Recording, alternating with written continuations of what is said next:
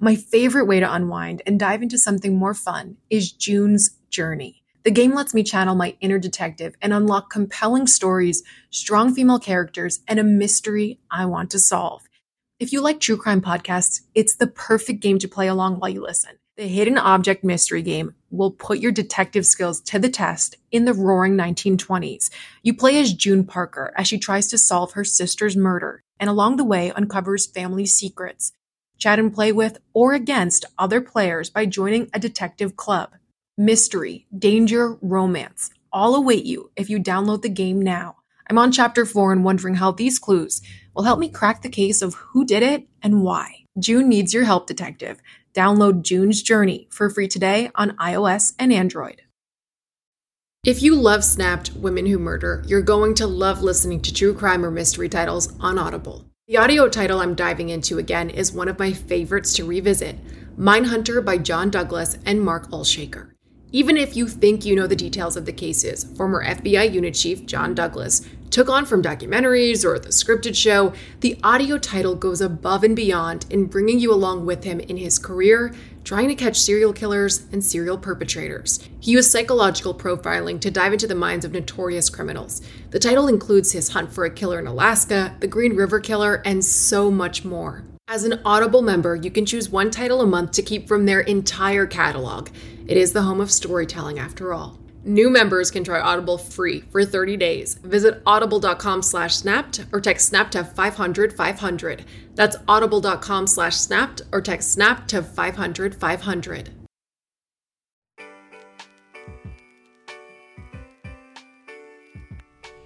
Michelle Paet was an attractive mother of four living in the suburbs.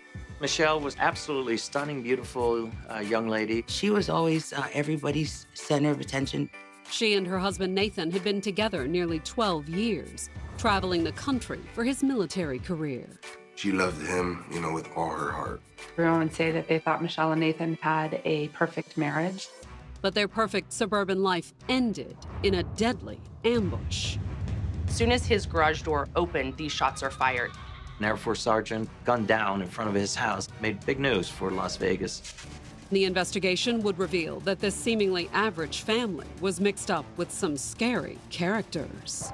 She happens to be a, a former porn star. He is a multiple time felon. He was a hardened criminal. They were going to commit an armed robbery of a heroin dealer.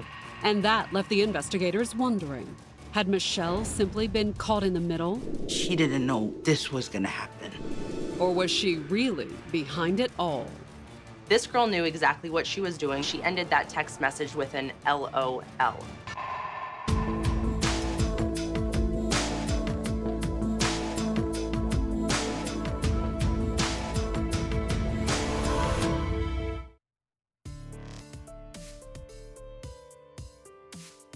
Like any night, the Las Vegas Strip was packed with tourists, partiers, and gamblers on the evening of December 1st, 2010.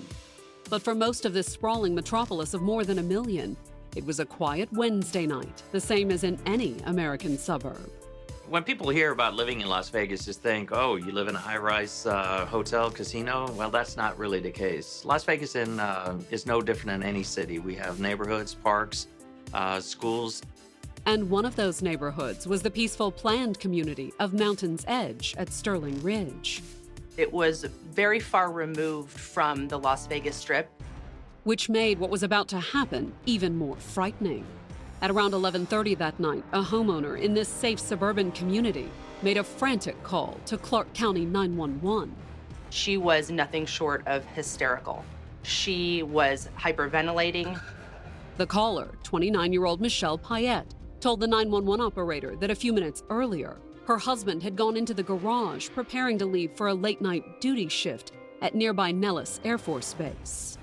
She said she heard the garage door open and she said all she heard was shots. Terrified, Michelle hurried toward the garage, but just as she reached the door, it opened and Michelle screamed in horror. Her husband stumbled into the house, covered in blood. He just collapses right by the stairs. Her 911 call is absolutely chilling. You can hear her four children crying in the background. The Las Vegas Metro Police were on the scene within minutes. Inside the house, they found 28 year old Nathan Paet collapsed on the floor in a pool of blood. He was shot multiple times. He was bleeding to death. An ambulance rushed the father of four to a local hospital. He was still alive when they transported him. But even as doctors rushed to save Nathan, the investigators were left with a mystery. Why had the father of four been shot in his own garage? Was he the victim of a random crime? Or would the investigation reveal that there were disturbing secrets lurking within what appeared to be an average all American home?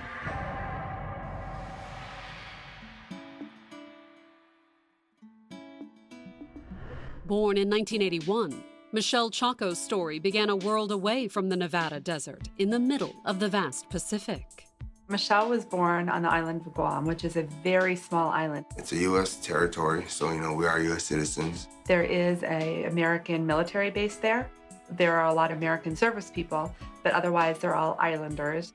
It was a happy childhood growing up in a tropical paradise, surrounded by a large and supportive family. She was always uh, everybody's center of attention because she always had a like a big bright smile. Although when she was 15, tragedy struck. Michelle's mother became so seriously ill that she was flown to the mainland for treatment. They had to take her over to California and she never saw her again. Unfortunately, she died at a young age. When we lost our mother, um, you know, it was hard. I assumed the role to take care of my brother and my sisters, and Michelle was always like my right hand. Although Michelle also managed to make time for a busy social life. She was always like Miss Popularity. And she was especially popular with the boys. Michelle was an absolutely stunning, beautiful young lady. If you uh, think of an island girl, a beautiful island girl, she fits the profile.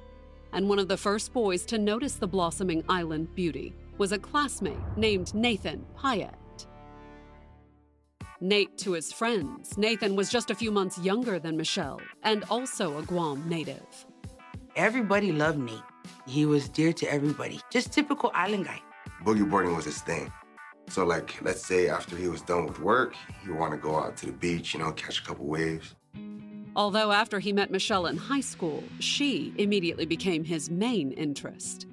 He was absolutely floored by how beautiful she was, and he was just um, head over heels in love with her. Michelle found plenty to like about Nate, too. He was outgoing. He always wanted to do a lot of things. He was a great person. Soon, the two teenagers started dating. They were everyone's ideal couple. And Nate hoped that would be true after graduation, too. He proposed, and Michelle said yes. She loved him, you know, with all her heart. But the young couple would have to save up for a wedding. Nate got a job at a hotel on the island, and Michelle gave birth to their first child, a son. They ended up moving in with his mother. And he was just working at the hotel, minimum wage, you know, not enough money, and they're starting their family. So in 2002, when he was 20, Nate joined the Air Force. He wanted to better his career, his, you know, um, provide for his family. Although upon enlisting, the service took the young family far from their island home. She kind of followed Nathan from Guam um, to Anchorage, Alaska, where they lived for about four years. It was a transition. Everything was just new, new to them. In 2006, after the birth of their second child, Michelle and Nate finally married. And after a short time in Tucson, Arizona, the Air Force promoted Nate in 2007 and assigned him to Nellis Air Force Base near Las Vegas. He was a staff sergeant, and he was assigned to be a uh, logistics officer for an F 15 squadron. This guy was responsible for parts that small but costing millions of dollars. And he was very good at it. Even as he excelled at his military career, family came first for both Nate and Michelle. That's the way we were raised. You know, your kids first, then your spouse, and then take care of yourself. And by 2009, they'd had two more, in addition to the son born in Guam and the daughter born in Alaska. And they had four children in a very short amount of time. Supporting a family of six on a military paycheck was tough, but Nate managed to save a little money. At times, he would have to take a, a, second job because he always wanted to provide for Michelle and his family as best as he could. And in August of 2009, he'd saved up enough to surprise Michelle with a brand new home in Mountain's Edge. He chose this house on his own and did everything. My sister had no idea. And after years of living on military bases, she was thrilled with Nate's surprise. It was a beautiful single family residence, a two story home with, with approximately 2,400 square feet. It was perfect for the young family, even if Nate wouldn't always be there to enjoy it. Soon after moving in, he volunteered for an overseas assignment. He wanted to, you know, make his enlistment be something, you know, for his family and his kids to be proud of. And in June of 2009, he shipped out for Iraq. And my sister, at one point, she's like, What if something happens? You know, she was crying. And worrying about her husband's safety wasn't the only challenge 27 year old Michelle faced while he was deployed. Her children were all young, so she was tasked with raising the children and providing for them and keeping the home and everything. However, just like her family's struggle after her mother's untimely death, Michelle managed, thanks to the extra combat pay Nate was sending home, plus the income from her new part time job. Michelle Paet was working at the time at EIN, which was a telemarketing uh, company here in Las Vegas. And within six months, Nate was home. He came, I think, before Christmas, before his daughter's birthday. Once reunited with his family, Nate settled back into life as a suburban dad, while Michelle kept her part time job and started making plans for a new career. Michelle was actually attending a beautician school while also working uh, a job for a telemarketing service. And by 2010, the couple had been together for 12 years and appeared to be as in love as ever. Michelle and Nate had a good family and a good marriage, good communication. They were happy together. They would always compliment each other anywhere. Oh, my wife is such a, a beautiful lady and she's just so caring with my kids. And she would return the favor. Oh, I have the best husband in the world. They're a perfect match for each other. But on the first day of December, less than a year after Nate came home from Iraq, the couple's happy life would come to a sudden and violent end. Coming up, the investigators struggled to make sense of the shooting. Air Force members who lead normal lives don't just randomly get shot. Everyone would say that they thought Michelle and Nathan had a perfect marriage. But was there a dangerous secret in Michelle and Nathan's fairy tale marriage? The police started asking if she had any affairs or any uh, love interest.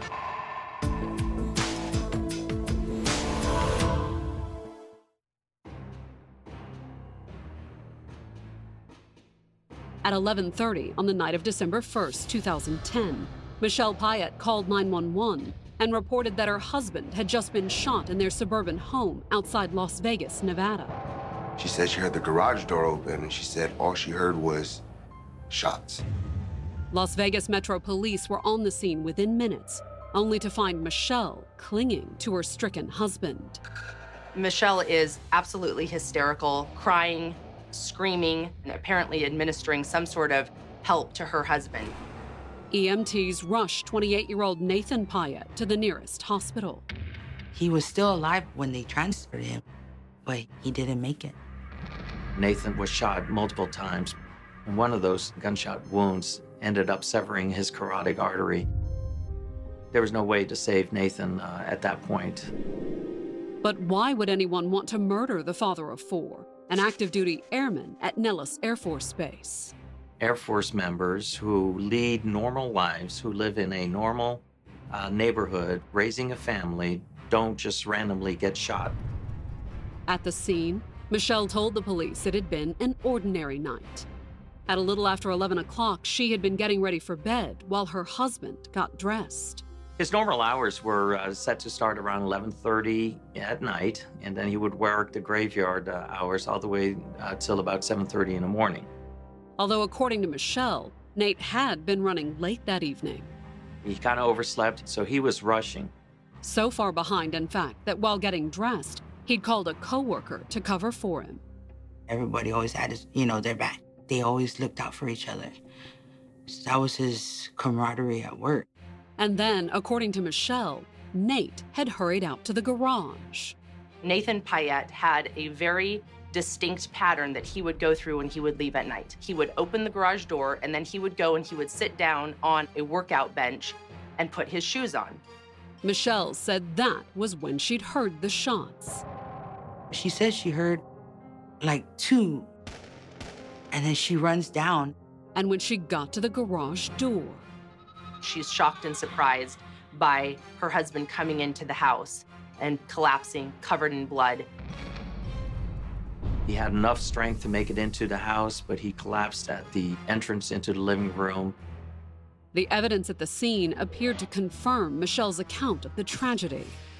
He left a pool of blood right underneath that workout bench. But that still didn't solve the biggest mystery surrounding Nate's death. Why? It's not normal for a decent, honest, law abiding citizen to just get gunned down in his garage as he's going to work. Just doesn't happen.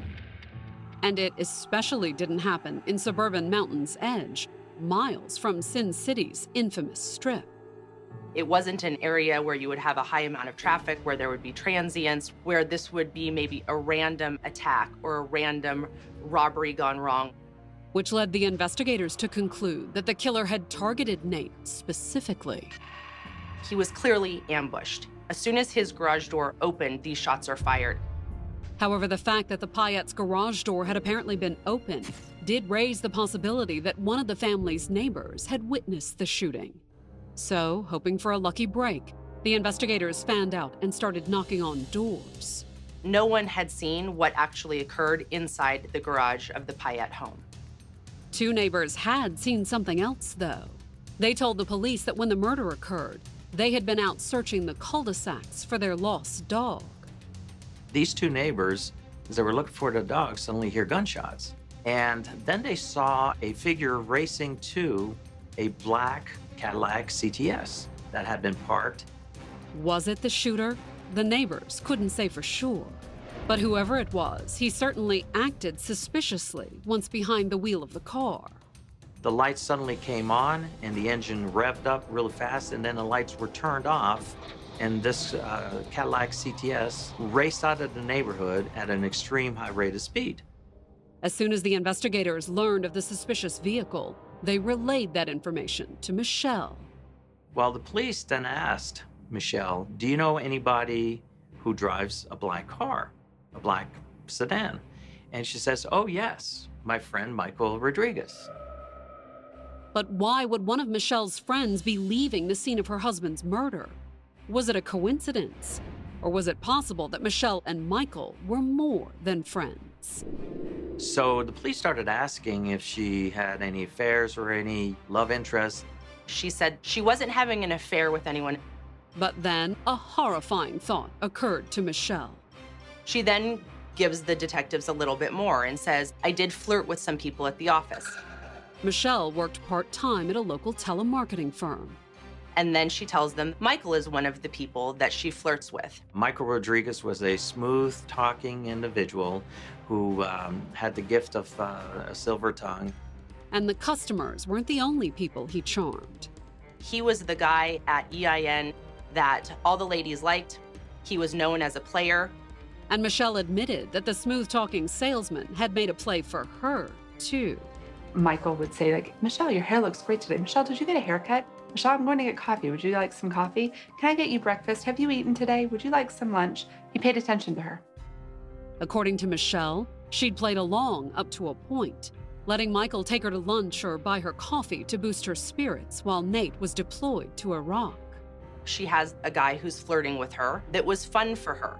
But she said she'd forgotten all about it once her husband came home. Everyone would say that they thought Michelle and Nathan had a perfect marriage. But what about Michael? Was it possible he'd read more into Michelle's flirting than she intended? And perhaps he didn't find it as easy to let go. The police were immediately interested in wanting to talk to Michael Rodriguez. And once they ran Michael's name through their databases, they wanted to talk to him even more. He's a two strike felon. He's been in trouble with the law since teenage years. He'd done time in prison as an adult, too. He wasn't a Boy Scout, and his uh, criminal history reflected the same. And by the morning after the murder, the investigators had identified Michael as a person of interest and started watching his house. They spotted Michael Rodriguez driving a black Cadillac uh, CTS from his home to work. The investigators pulled Michael over, and while they brought him in for questioning, they examined his car, too. The police took it to the crime lab in order to be processed. Once back at the station, the investigators asked Michael to account for his whereabouts on December 1st, and the fast talking salesman had a ready alibi. He told the homicide detectives that he'd gone shopping after work that evening and bumped into a woman, a woman he just happened to recognize. She happens to be a, a former porn star. And with Don't I Know You from Somewhere as a way in, the smooth talker said he'd begun chatting up the attractive blonde. Anybody that knew him knew him to be uh, charming. He knew how to uh, manipulate people. And that night, according to Michael, he'd manipulated the former adult actress into an impromptu date. They ended up driving over to the airport. They watched the planes land for a while, drinking um, some alcoholic beverages. Then, after the airport, Michael said that they had adjourned to a nearby hotel. He told the police that he took that porn star to the Sunset Station at 10:30 uh, at night, checked into the room, and proceeded to have sex with this porn star that he had just met a couple hours earlier. It was an incredible story, even for Las Vegas. But Michael said he had proof on his phone. He made a video of himself having sexual encounter with this uh, young lady, and he showed that to the detectives. Michael also had the woman's phone number, which he shared with the investigators. They proceeded to call her. She confirmed that he was with her on that particular night and nowhere around Nathan Paet's home on December the 1st at around 11:30. The investigators' most promising lead had suddenly evaporated. But did that mean their search for the Air Force sergeant's killer had gone bust? Coming up, someone makes a drastic change to their story. She's in over her head. And the investigators hit the jackpot. She just starts spilling the beans.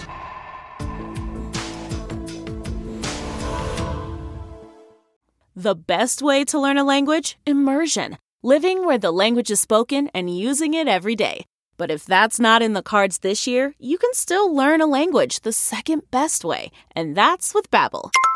Babbel's quick 10-minute lessons are designed by over 200 language experts to help you start speaking a new language in as little as 3 weeks. Don't waste time on apps that don't work.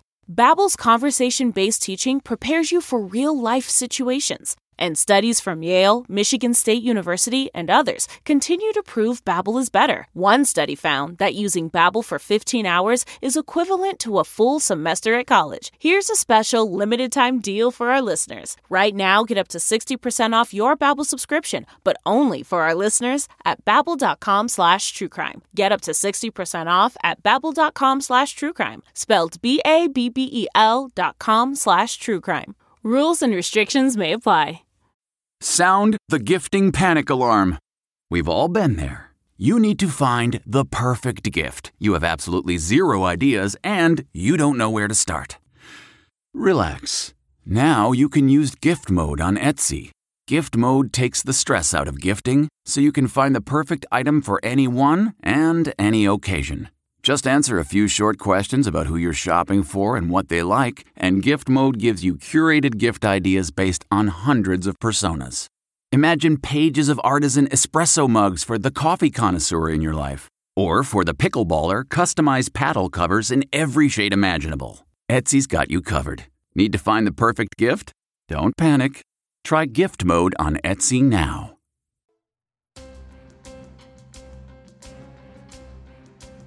By December 7th, it had been almost a week since Michelle Paet's husband, Nathan, was ambushed and murdered in the couple's suburban Las Vegas home.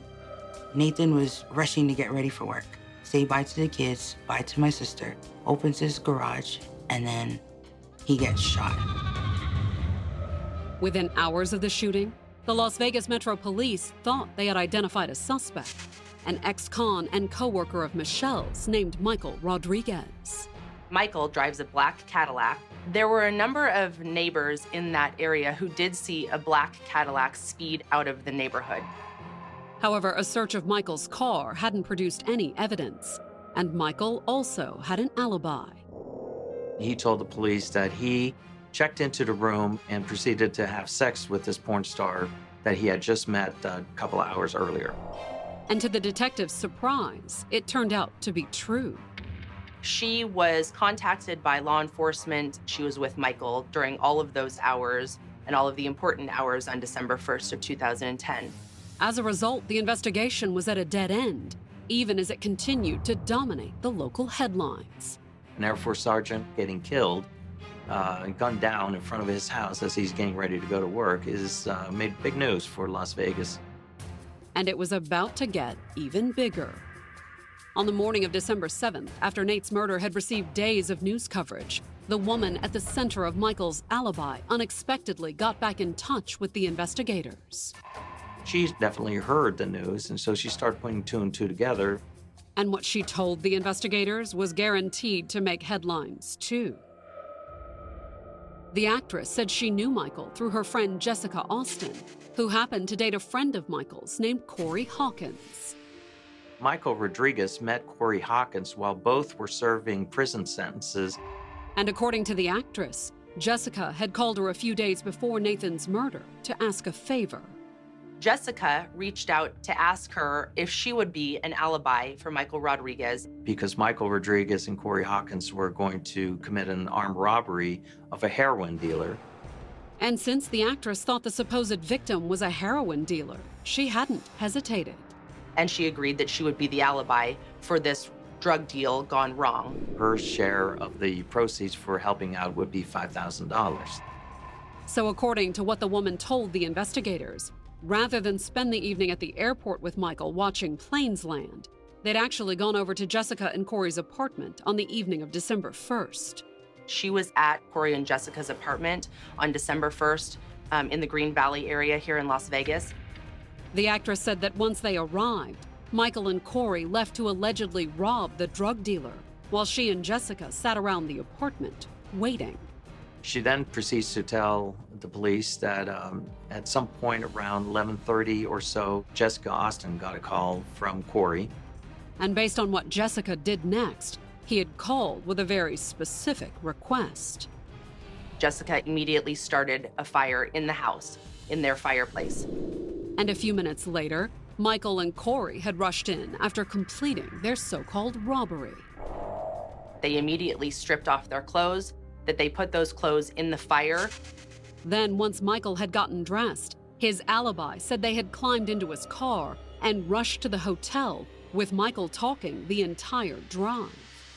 She described Michael Rodriguez pounding in her head the alibi that they had just met at Walmart, that they uh, hit it off, and that they uh, had sex.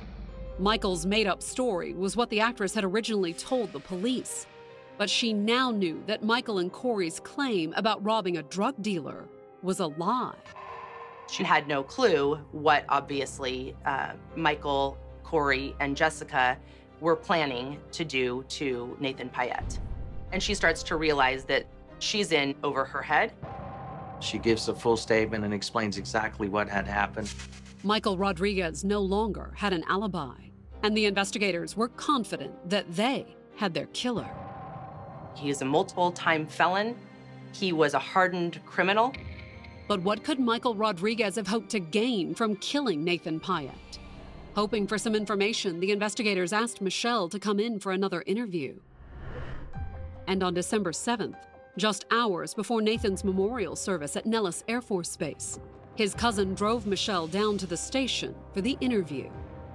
On the drive, she's reminiscing about her relationship, her love for Nathan, the good times that she's had. But then, leaving Nate's cousin waiting in the parking lot, Michelle went inside the station and told the investigators a rather different story. According to Michelle, her marriage to Nate was nowhere near as perfect as everyone assumed. He never cheated on Michelle, he didn't abuse her, um, but he also didn't pay attention to her. He didn't say, Michelle, you look great today. The things that she complained about were the everyday stressors of any married woman with four small children money, lack of affection. And Michelle told the police that feeling neglected, she had turned to Michael. She tells detectives that yes, she was involved with Michael Rodriguez and that the two of them had struck up a sexual relationship. She just starts spilling the beans. Although Michelle said calling what happened with Michael an affair was a stretch. There wasn't a fantastical romance between Michelle Paet and Michael Rodriguez. It wasn't that at all. It was like a short tryst in the back seat of Michael's car, and that's it. And according to Michelle, she had no idea he was an ex con. Michelle, of course, didn't know anything about his criminal history. She just knew that he was a guy who was paying attention to her, and she liked the attention. I think that on the surface, a woman could see maybe how somebody like Michelle Paet could be initially drawn to Michael Rodriguez. I mean, it's age old. Women are attracted to the bad boy, and Michael Rodriguez was certainly that. However, in hindsight, she did admit that Michael had taken a curious interest in her husband's military benefits. The conversations went something like this Hey, Michelle, you know, your husband's in the uh, military. You know, if something happens to him, you make a lot of money from that, don't you? Somewhere in the midst of talking about Nate's military benefits and the fact that she was unhappy in her marriage, Michelle said their conversations had taken a dark turn. She tells them that the two of them had been talking about numerous different ways to kill her husband. It was idle chatter, according to Michelle. At least, that's what she thought it was. She didn't put thought into this fantasy can actually, not even a fantasy, I would hesitate to call it a fantasy. Fantasy or not, Michelle claimed that she had never intended it to come true. Michelle puts all of the blame on Michael Rodriguez. In fact, Michelle said she didn't even know the other players in the murder plot. Michelle had never met Corey Hawkins or Jessica Austin. But did that mean that Michelle was innocent? That she really didn't deserve any blame for her husband's murder? She didn't know if it would actually take place, and if it was going to take place, she really did not know how to stop it. And that was really how simple Michelle was. And for the moment, that appeared to satisfy the investigators. The police told her, okay, thank you, you're free to leave. Michelle hesitated. She did not want to face the family because of what this horrible thing that she had done. Eventually, however, she did walk out of the station and into the parking lot where Nate's cousin was still waiting. He was going to take her to the funeral services that was scheduled for that afternoon. At least, that was the plan. But things didn't work out that way. When she got outside, she had a complete and total meltdown. Screaming, crying, and making threats to herself. And she was making statements that she was suicidal. At that point, the police intervened. She was taken to a uh, psychiatrical uh, hospital for evaluation. And later that day, while the therapists were evaluating Michelle, the investigators placed Michael Rodriguez, Corey Hawkins, and Jessica Austin under arrest for her husband's murder. I get a call that they have three people in custody. And then, uh, but there's one more possible suspect. And two days later, when Michelle was released from the hospital, the family learned just who the suspect was. We find out it's my sister. Once she was released, she was arrested and she was brought to the Clark County Detention Center. Michelle's family was blindsided by her arrest. I know that she didn't know this was going to happen. She loved her husband, and she still loves her husband. But was that the case? Was Michelle simply a lonely housewife who sought a little excitement with the wrong man? Or was she the seductive manipulator behind her husband's murder? Coming up, the stakes are high when the case goes to court. The state was seeking the death penalty. And chilling new evidence casts doubt on Michelle's claims of innocence. And then she ended that text message with an LOL.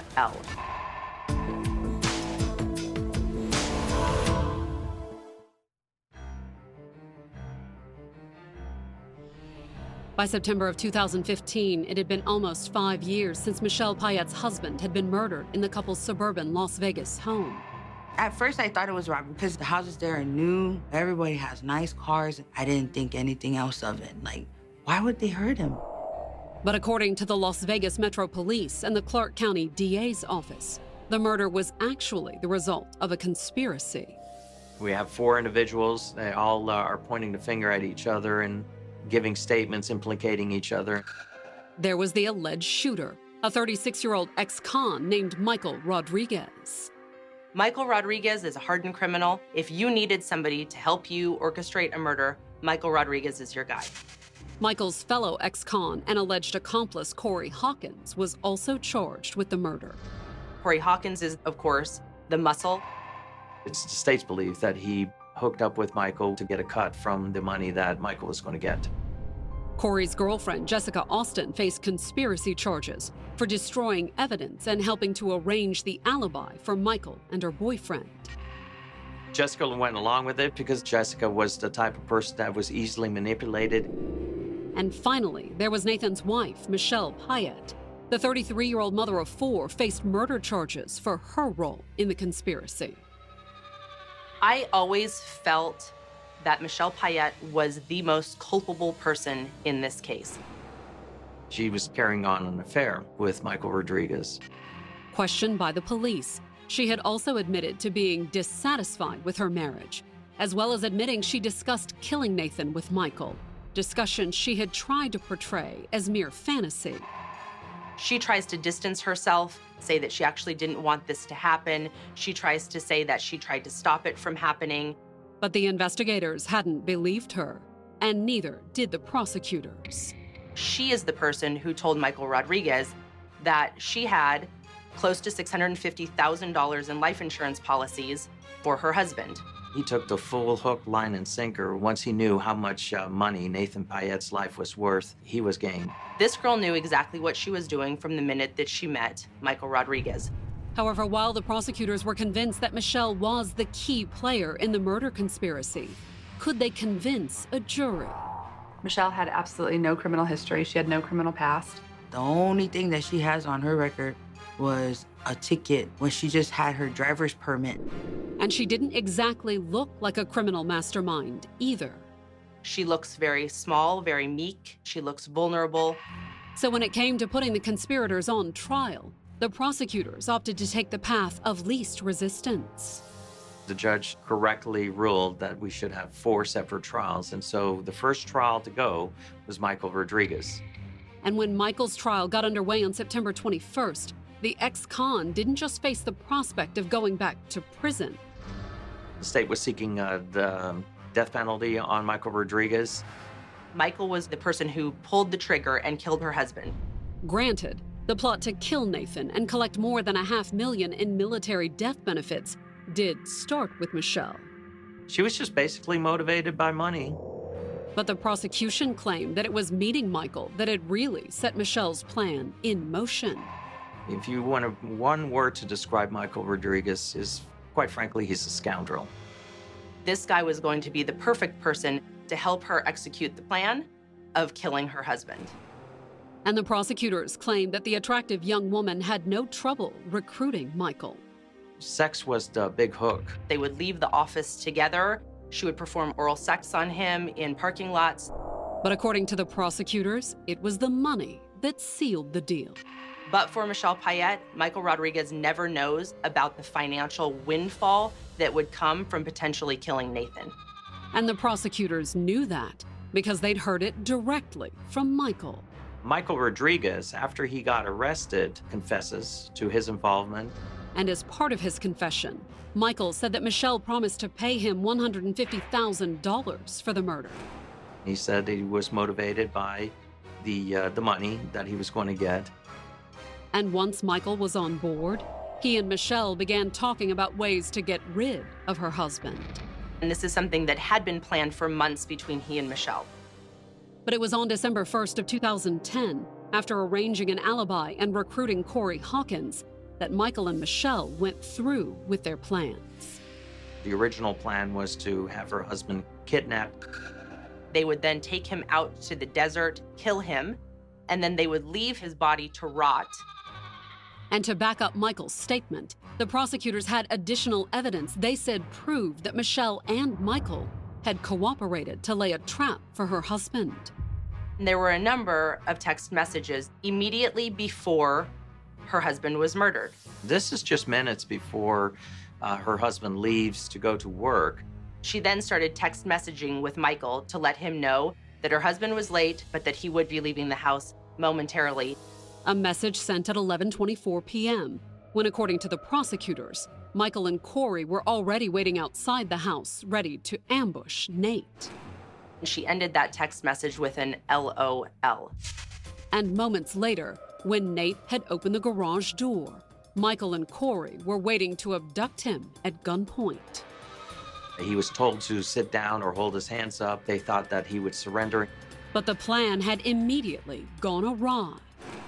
Nathan ran back into the house where he wanted to protect his family. Nate is not somebody that, you know, gives up easy. He wasn't going to go down without a fight. The moment he started racing back to the house, gunfire erupted. And he died without knowing just how badly Michelle had betrayed him. The person that he was going back into the house to try to protect was the one who set him up. When it was their turn, Michael's defense didn't deny that he'd been there the night Michelle's husband was killed. The defense for Michael was really focused more on fighting the death penalty. And in order to do that, they tried to shift the blame. He tries to put most of the blame on Corey, that Corey Hawkins is the person that uses the gun to actually kill Nathan. But would it matter to the jury exactly whose finger was on the trigger? Under the law, if both co conspirators are principals of the crime, that they're both active, uh, involved in seeing or pursuing a particular crime, regardless of who the shooter is, both are legally equally liable for that death. On September 25th, the jury announced the verdict. It did not take this jury very long to convict Michael Rodriguez. But before the jury reconvened to decide Michael's sentence, it would be Michelle's turn in court. Well, she was telling me, I'm gonna fight. I'm gonna fight. And the fight could cost Michelle her life. Death was absolutely on the table for Michelle Paet. Coming up, Michelle has her day in court. The defense certainly tried to paint her as shocked and surprised. But will the court really condemn the mother of four to death? Give her the possibility to get out and reunite with her children at some point in her life.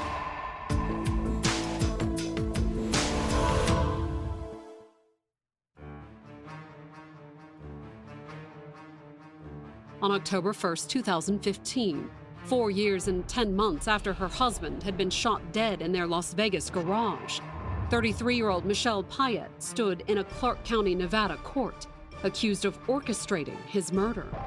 There was only one person who could have gotten the ball rolling. The man charged with actually shooting her husband, 36 year old Michael Rodriguez, had been found guilty a week earlier. He had been convicted of first degree murder. And while his sentence had yet to be decided, he faced the death penalty. The death penalty was absolutely in play in this case. Which may explain why, just days before her case was scheduled to go to trial, her attorney approached the prosecutors with an offer. If we agree to withdraw the death penalty, um, she was willing to plead guilty. And on October 1st, a sobbing and emotional Michelle did just that. I made a huge mistake and a really bad choice. And I'm so sorry. Michelle pled guilty because she feels responsible for Nathan's death. Michelle's sudden plea caught her family entirely by surprise. I really thought she was gonna fight. And then next thing you know, she's not gonna fight. According to her attorney, Michelle had no choice but to make a deal. We knew Michelle Paet was going to be found guilty of first degree murder. Although at her sentencing in March of 2016, Michelle still tried to portray the murder as nothing more than a fantasy on her part. The defense certainly tried to paint her as shocked and surprised when it did happen. Would her fantasy scenario be enough to earn her a shot at parole? Give her the possibility to get out and reunite with her children at some point in her life.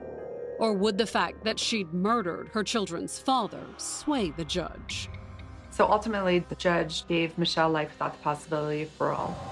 Michelle Paet living the rest of her life in custody is as much justice as you can get for a case like this. Michelle's family disagrees. I honestly believe that she's innocent. She was talking to Michael Rodriguez. But that doesn't make her a killer. And Michelle's attorney is convinced that Michelle's sentence was a miscarriage of justice. I was shocked with the outcome. I think our prison systems are too full already to have Michelle in prison for the rest of her life. Because no matter how satisfying it might be for Nate's family, putting Michelle in prison for life won't bring him back. You can't put a value on human's life. What was Nathan Paet's life worth? Though some would argue that Michelle knew precisely how much her husband's life was worth. She wanted to be free. She wanted her kids and the $650,000. The thought of losing Nathan, her decent, honest, hardworking husband, didn't really seem to matter. Michael Rodriguez was sentenced to life in prison without the possibility of parole. Corey Hawkins was also sentenced to life without the possibility of parole. Jessica Austin pleaded guilty to felony conspiracy to commit murder. Relatives in Guam are raising Nathan and Michelle's children.